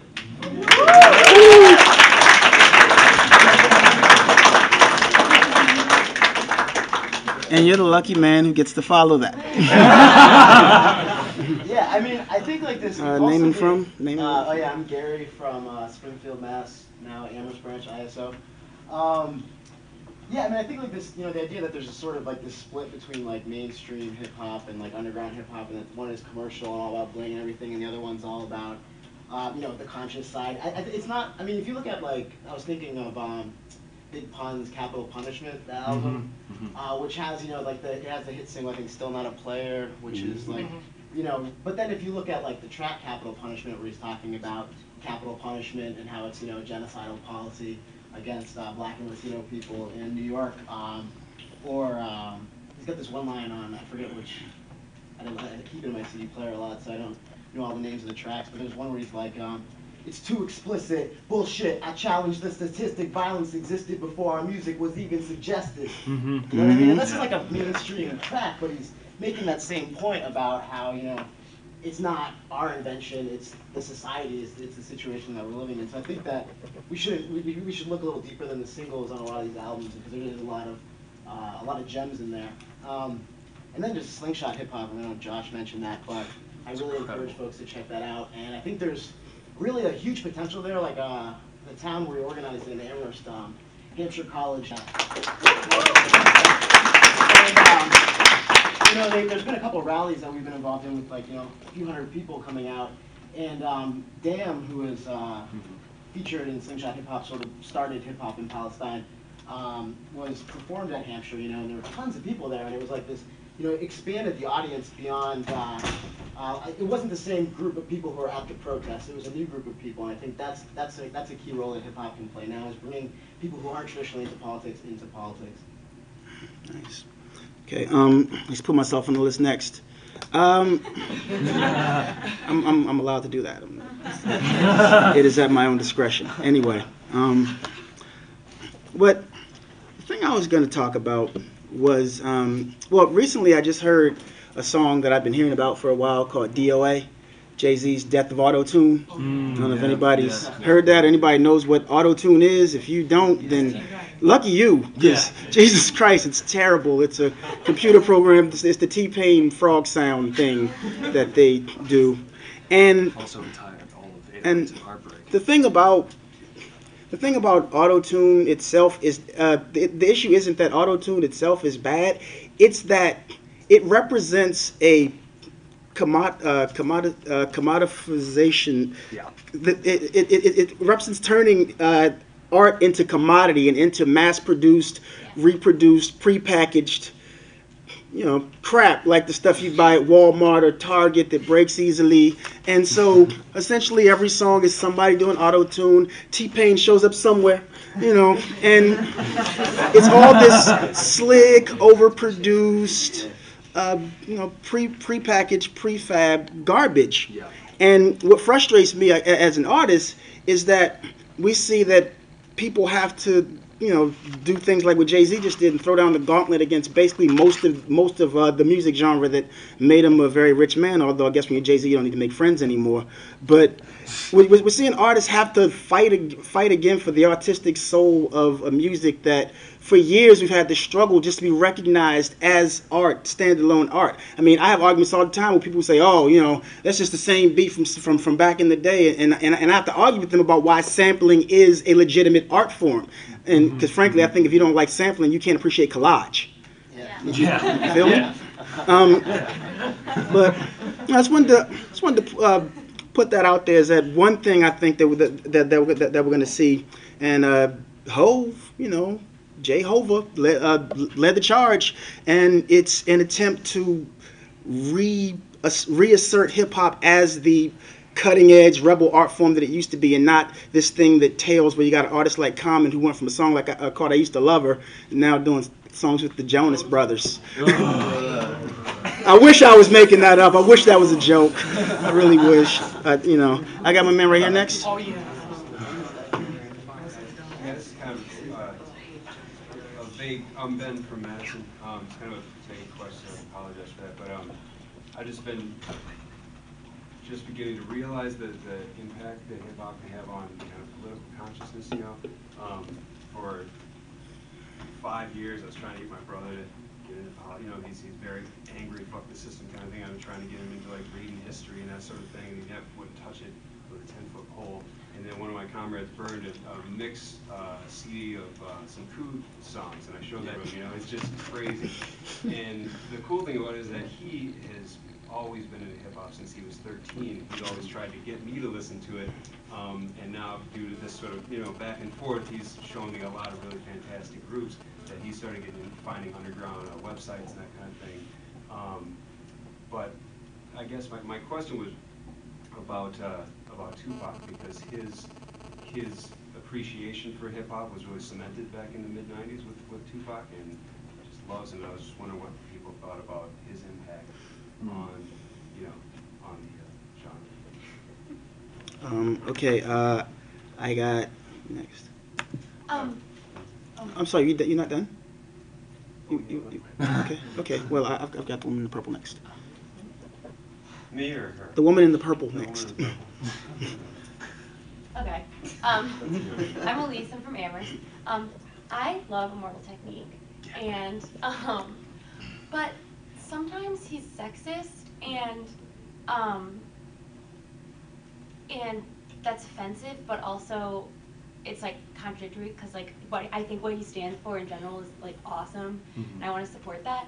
So I'm wondering like, and I understand that um, that some of it might be a product of this like um, intrinsically sexist and homophobic society that we're a part of, but um, like, isn't it possible for him as like kind of a voice box for revolution to not be sexist, I guess. Um, Can somebody just tell him Yeah. Should be, yeah. I mean, I- it sounds really simple. So like, that's my question. Like, what do you think has to happen for people like Immortal Technique, who I really respect, um, to stop kind of doing that? Okay, um, Nick? Yeah, I just wanted to ask a question because um, it seems to me like hip hop has retained its rebel status as a music, as a popular, as a popular music form, much longer than, you know, what, you know, like jazz or you know rock and roll or, or what have you. Mhm. And it's like, you know, I think part of that has to do with the gen, you know, the genesis of, of hip hop. You know, Mhm. coming out of coming out of the streets, coming out of, you know, coming out of, you know, um, um, a reaction to, you know, to, to racism, etc.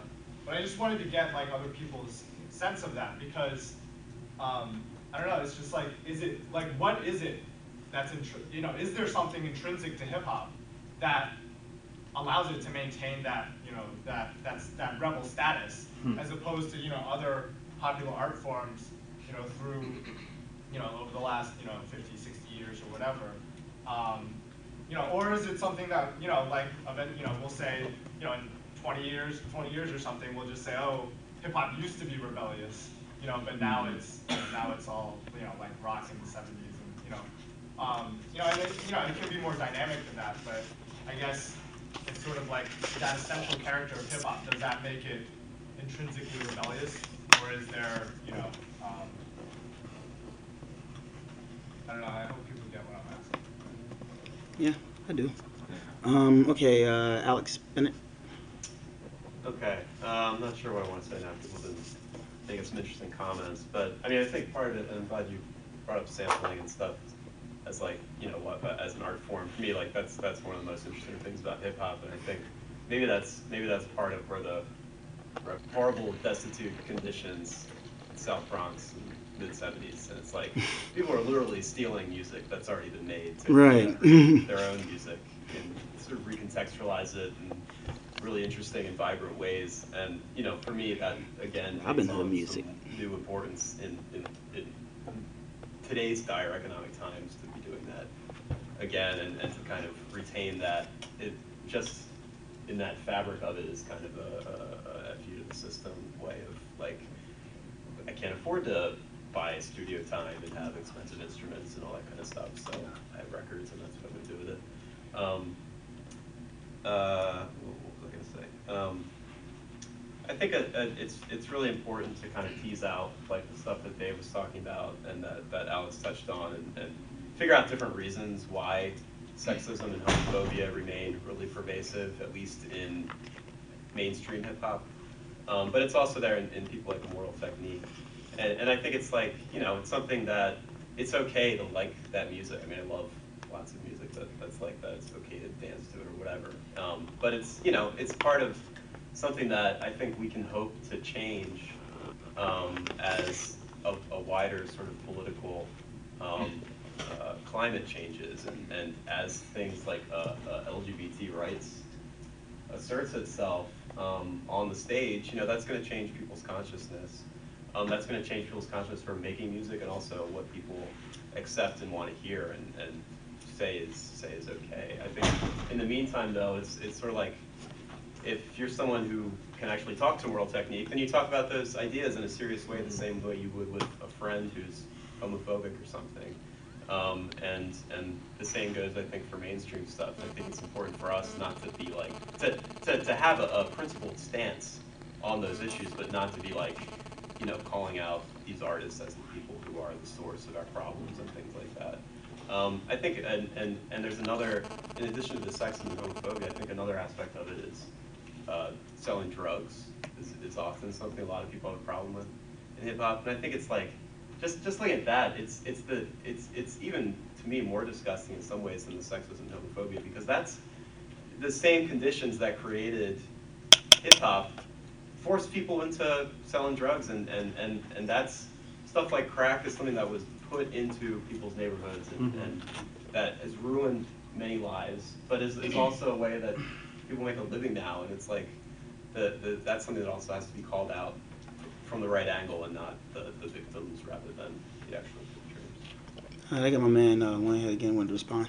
And, um, to respond to what he was saying, I'm coming to find that I think the homophobia and sexism last in the music because they probably don't have nobody that's standing up saying, we're not gonna take this. Mm. Me, where I'm at, I think that America's moving in the right place because I don't experience it, I never did, and I'm not gonna say I never will, but it's like the way I carried myself, and maybe the way I used to get down, people just already know the deal. But if you carry yourself a certain way, you get um, respect a certain way. If you adjust to the roles that society wants you to play, and adjust to um, something that really wasn't true from the beginning. But I mean, I don't, I don't know. Maybe because well, my situation is different, but I think if somebody stand up saying, "Well, this is who," it's like the representation of the second side of the story. Me, I got that representation in your face. I mean? So, I mean, I, and it's, with the selling drugs part, a lot of times it goes to that individual person. Like, I don't rap about stuff that I never lived. And I don't really rap about selling drugs like that because I never was a big hustler. But to a point, if there's some people who really in, in the grind or was in the grind and just like, like talking about some financial situations, stuff like that. I don't do it, but I don't really think that's worse to the sexism because stuff like that, like ignorance, racism, sexism, and stuff like that, that's ignorance that you grow. That that's ignorance. Sometimes you can't blame somebody for their ignorance, but selling drugs, that could be just something that you just got caught up in or something like that. No doubt, no doubt. Never knock the hustle. It's the reason you're hustling. uh, I got my man Wise in the back. All right, well, in, in our own perfect utopia, I think that everybody would have and understand and know that an artist like Immortal Technique can, it does represent what we want, and what we want to hear as far as hip hop music. But he is a flawed man. And it, the vehicle in which the culture and music exists is also flawed. It's, uh, it's engineered and ran by people who don't have our best interests at heart. So in this utopia, and even more rare than that, you'd find a, an artist like Immortal Technique who doesn't have a saxophone in his body, but you won't find it. The thing is, we, we've been brought up in society towards certain things, and they're better than us, as, as he said. And again, he exists, the type of artist that he is exists because of what happened, because of what society has brought, you know, forward. Immortal Technique exists for the same reason. The struggles that bore his music or born his music, that's what he is. He, he represents that. But the thing is, is this Nick hip hop, like Nick politics, it's finite. We have to find a way to sort of like mix the Soulja Boy with the Jean Grae. Have them sit at the same table and talk to each other. Mm. Because they all have a voice. And they all have they all capture a certain audience. We should not judge anybody's art Just because he uses the word faggot in his music don't mean I don't want to hear it. And just because Immortal Technique might be somewhat sexist doesn't mean I don't still support him. You still have to get behind the vehicle of hip hop because if, if it doesn't have the support of people who want to see it change, as he said, if you don't resist, it won't change. If you continue to say, ah, fuck, let me just go ahead, steal my crew, my little insular unit, it will not expand to the great, that as Dave, Dave said, the great rebel music that it is. It won't expand if we continue to talk to each other and ourselves and stay in our little pockets, our little cliques, our little units. Forget that. We have to understand that hip hop is now progressing. The internet's helped, everything's helped. It is, it's a global phenomenon for a reason, because it's important. So we need to start mixing it together. So. Actually, uh, put my, I, I, I honestly had put myself back on the list to, to respond to that question, and now, wise, I, I gotta uh, respond to what you just said. Um, while I, I appreciate uh, uh, recognizing and accepting hip hop as a, standalone art form and getting behind the, the, the, the movement and the art that is hip hop, I also think, and I believe in my heart of hearts, that the only reason I'm here is because I believe that he, as human beings we can do better. And you know, I think that as an art form, hip hop can do better. And I've seen certain artists, as they get older, as they experience different things, change their uh, their sexist as it used to be. You know, this. You know, Kanye West has actually o- openly come out against homophobia in hip hop. You know, uh, he, he's also very sexist. That's the mixed consciousness that exists in the heads of all working people, not just hip hop artists. But it doesn't mean that we just accept the fact that because the con- this, is this mixed consciousness, nothing we can do about it. We have to challenge those things. We have to challenge the sexism and the homophobia, or else uh, we're just we're just twisting in the wind and we're, and we're just making the same. What? What, what all right, and with that said, uh, I'm right here. Uh, Derek from Toledo. Um, I just want to say that uh, now I'm going to try to end up on that, that conversation, but really quick, I just want to say, um, as far as like, the, like uh, everyone's heard that Lupe Fiasco song, you know, hip hop saved my life, right? But like, I don't know if it necessarily saved my life, but it sure changed my life because if if, if it wasn't for hip hop, I think like Dave said, I wouldn't be here today. Um, you know, Tupac introduced me to the Panthers, and um, you know, he uh, he was the first time, you know, I, I listened to his music and I'm, I'm like, there's historical figures. He's talking about Huey P getting shot, and you know, I'm like, who's that? You know, and you look that up, and for the first time, I heard words like proletarian, and I'm like, you know, what, what is this? You know, so, like, I, I was 16, you know, and it was like it was amazing, and I, I just like that. To me, like that's the power of hip hop and like how it can change ideas. But like more importantly, um, and, and this is what I really wanted to talk about. Uh, was about like you know whether or not there's that demand for like left wing radical like uh, music, and I think there I think it is there, but I think you know, and I think Jeff Chang said it really well. Um, in his book, he says, or not in his book, it was an interview with uh, I think he did with Brian Jones, but he says, um, you know, a lot of people want to aim their guns at 50 Cent, but they don't, uh, you know, talk about the structures that made 50 Cent. Um, and I think, you know, like we go back and we can talk about like the 1996 Telecommunications Act, which completely consolidated corporate, you know, radio into, into the hands of like a very small amount of corporations and CEOs, you know, uh, Viacom and Clear Channel and things like that. Um, and they would literally make playlists that they would just distribute, you know, n- like regionally. Like it was just the same playlist. They would do some like cuts. The DJs would do some, you know, uh, would do some cuts, and it would be the exact same playlist like all over the region, you know. So it was very hard for independent artists to get in. Um, and I, I, just like want to end on the example of like I don't think there's a better better example of that demand for like revolutionary music than like uh, the you know prior to the release of Immortal Technique's last album. Like if anyone in the hip hop community was like you know like you know everyone was excited for that. Like everyone was like when is he dropping his album? And it took him so long to do it, you know. But like everyone, if you message boards or forums or whatever like about hip hop, and people were really excited. And I think I think that is there. It's just like how do we get it? You know, how do we get it out there? And I think Immortal Technique's doing a very good job of it. You know, he, he remained independent. He sells records, you know, on his own, on you know, on the streets and things like that. Like he, I mean, he sells them directly. He's not going through, you know, a big publishing company. So I think that's uh, that's you know, an example we can learn from. So. Uh, we just got a couple more speakers. Um, I'm gonna take a last round of hands and then cut the list off so uh, Alex can uh, can uh, come back. Uh, I got my got my guy back here. Argyle sweater. Yeah, I just wanted to ask a question, um, because I forgot to last time. Um, it's the same question that I asked Pete Rock, I don't know if y'all know him, he came to. Yes. to Apollo at Cornell, and, um, and was, was sort of appealing to the, um, right. The aim of my question is to try to refocus um, or emphasize the need for the refocusing of this discussion of politics and hip hop um, around class as opposed to race so much. Um, because when P Rock came, I think what can safely be described as a black bourgeoisie that was emerging. I don't know if any of you have been to like Ivy schools and seen like black attorneys and stuff, but it's um. Anyway, so the point is, this is the question I asked. Um, uh, hip hop as an art form, right? Rap emerged under very particular set of social and historical circumstances, right? Working class um, people in the South Bronx. But as it becomes commodified, right? As it as it becomes packaged, it has to appeal to a wider consumer base, which, as we know, is is 70% white. Um, and so the question I asked Pete Rock, I said, given that, you know, I, I didn't really get theoretical. I could have said something about Walter Benjamin, the work of art in the age of its, its technological reproducibility, which I actually wanted to do. But um, but I, so I, I just said, is there any hope for authenticity in hip hop? And um, there was a point at which um, I don't I don't know if it can be said anymore.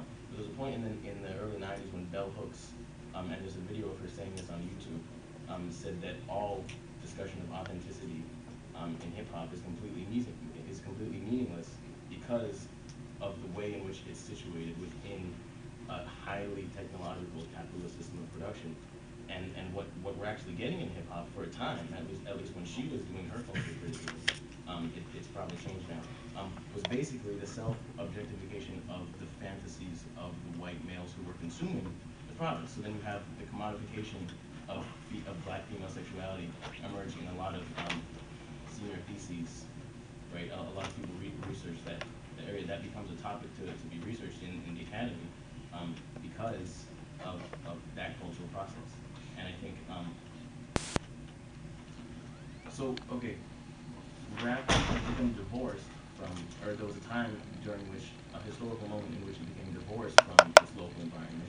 Um, I think in repoliticizing um, um, any art form, we have to bring it back to um, the, the base, the economic base, the material conditions of life. Um, so, yeah. I think that makes sense. So, so the question was authenticity. Is there any hope we should try to make it? Okay, uh, man in the front again. Um, yeah, I guess I, well, stuff has been, you said a lot of what I was gonna say about challenging people. Um, I mean, I grew up, uh, pretty homophobic and sexist myself and was challenged by people throughout my life and that had a very, it forced me to look inward, um, and, and change that. But, um, I mean, with my music especially, like I found like a lot of, I, I'm an MC, a lot of my early stuff was really, was, I can't even listen to it, uh, some of the stuff I was saying anymore, but, um, and people challenged me. They were like, you know, why do you, why do you need to say that? Like, first of all, it's wrong, and challenge me on it being wrong. But there's sort of a lag where I find myself like kind of relying on some words that I don't, you know, uh, um, that I, I, think are disgusting now. But once I sort of finally was like, okay, I'm gonna break out of this. Like, you know, you're right. Like, I need to challenge myself. I need to, you know, um, I need, I need to just completely exclude that from from what I write. I found it was a really like it was a huge growth process because I, I think even with like Immortal Technique, like a lot of it's I'll be listening to a song and I'm just like, oh my god, like his Islamophobia needs to be called out too. He's got some stuff Yeah. on his new album that's just like holy shit. But th- that's like the worst part of his song. It's the least interesting part of his song. It's the most like you know cliche. Like once you if you, if you break out of that, I feel like also artistically you can grow more. So it's not you know yeah. Um, I think it's very important to remember that like the essence of hip hop is about springing forth knowledge. I went and saw a talk in Madison of an author, I think he's from DC, Amadou uh, Asante Jr. If anybody's familiar with him. But he's like a young professor at a black college in DC who wrote a book about hip hop and the history of it, which really helped me understand the fundamentals of hip hop and how like the foundation of it was about I, I think how he termed it was hip being knowledge, hop being bringing forth the knowledge. And what I wanted to touch on from there is that authors like that got me introduced to Dead Prez and also eventually led me to getting involved in activism. So I think what all of us need to do is if we have independent hip hop that we like, that has a political message that we want other people to hear, we should be spreading the word instead of relying on them spreading their word because that's how the message gets spread. Cool. Hip hop is just jumping from turntable to turntable. That's where the hip hop comes from. I promise. I swear to God. Uh, Afrika Bambaataa named it because you jump from table to table. Um, that's an interesting little thing, but hip hop means that. um, uh, oh man, in the back in the black right here. Yeah, um, so I'm gonna talk about Public Enemy and actually what that meant to me growing up. So listening to hip hop and then listening to like bands like the Pixies and punk rock at the same time. Now, it, that those that that time like Pixies had an effect on my life, right? But nobody had an effect on my life like Public Enemy or hip hop, right? And the song, you know, like Public Enemy's shit was so hot. The videos, like, all you know, the lyrics, you know, you go through it, it's so hot. But the the one that the one song that sticks out for me is uh, "Burn Hollywood Burn," Mhm. right?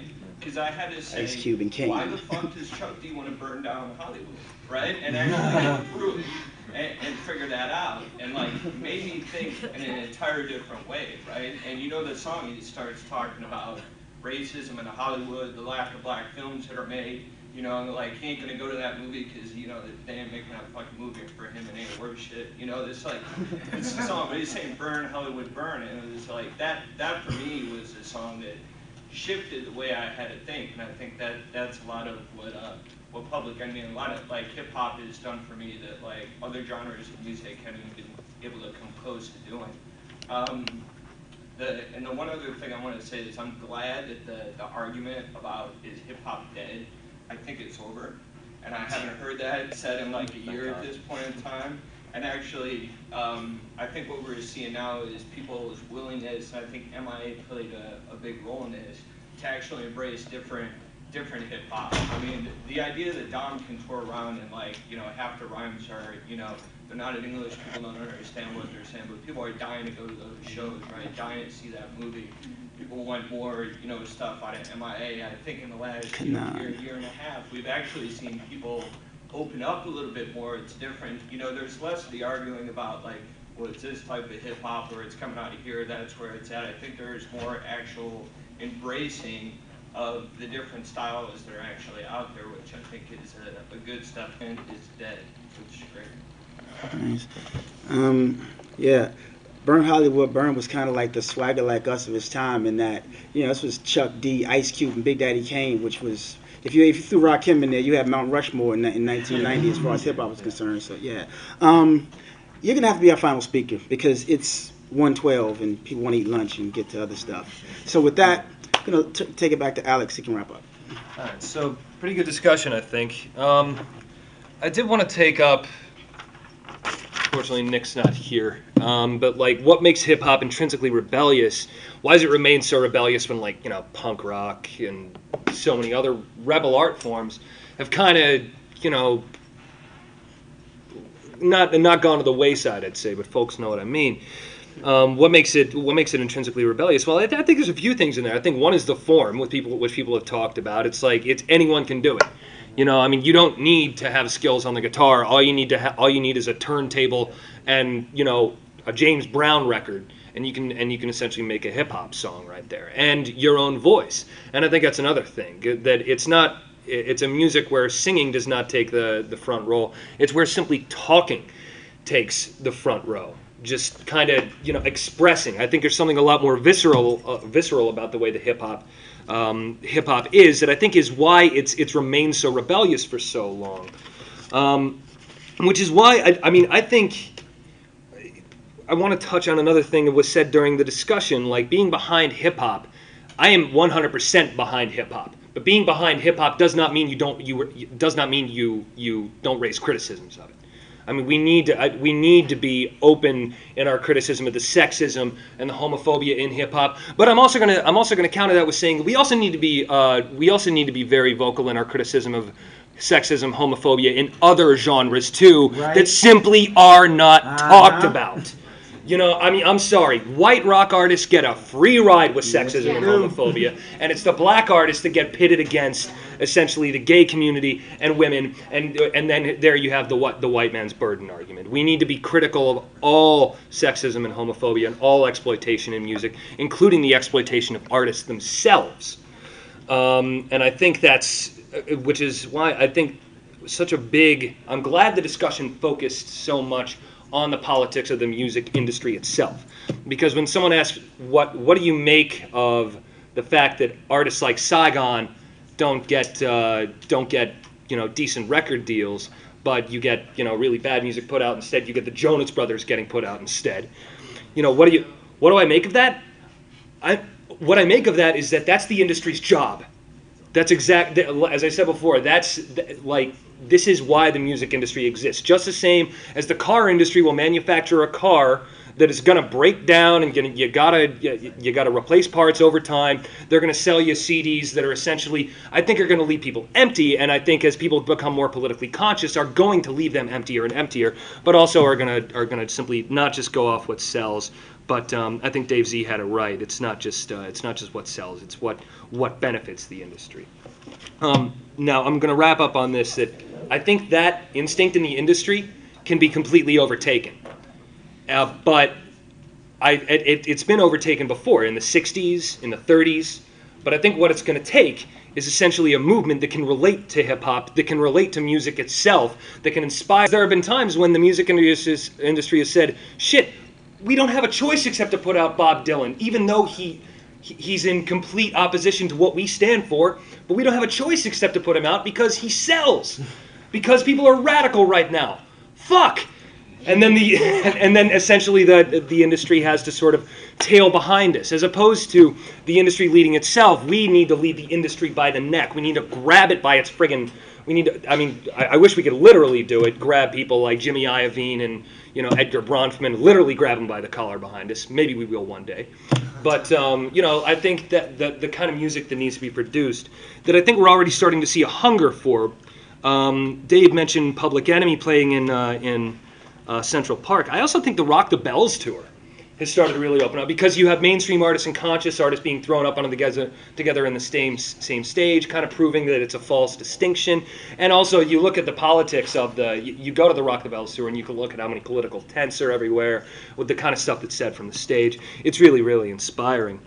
But I think pushing that forward is going to take us, and uh, that's why I'm glad people have brought up the slingshot slingshot hip hop movement. And I'll wrap up on this. I went to a show right here in Chicago that's um, that was Dam from Palestine, Rebel Diaz, and um, uh, Shadia Mansour, who's a British Palestinian artist. And um, they were, I mean, it was an incredible show for one thing, just because the uh, the solidarity was so palpable there between immigrant rights and Gaza. It was a benefit for Gaza. Um, but the solidarity between that and immigrant rights and women's rights were just being st- stated from the front. That's the future right there. And the interesting thing is the headliner was Dead Prez, and they were the most undynamic act of the night which I'm going to say something controversial here. Dead Prez is undynamic.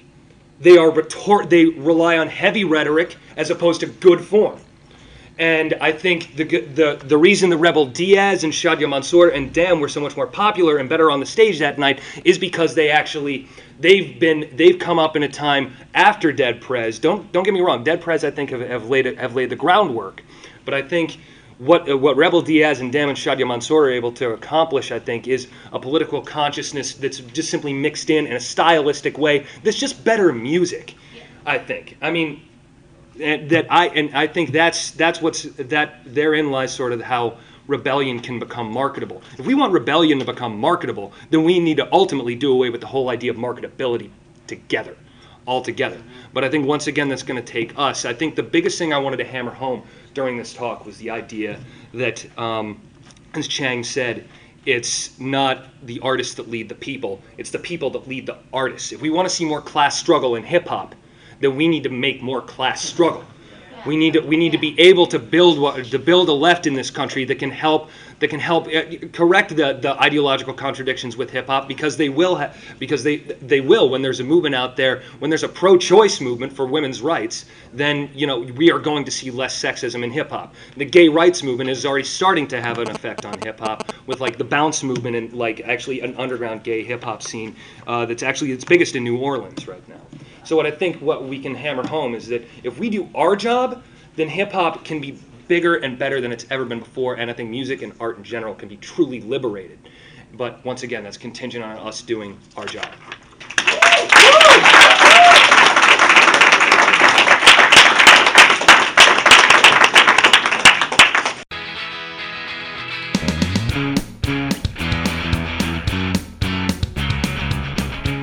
The preceding program was a production of WeAreMany.org, a website dedicated to publishing radical and activist media that promotes a better understanding of today's world while also putting forward a vision for a better future.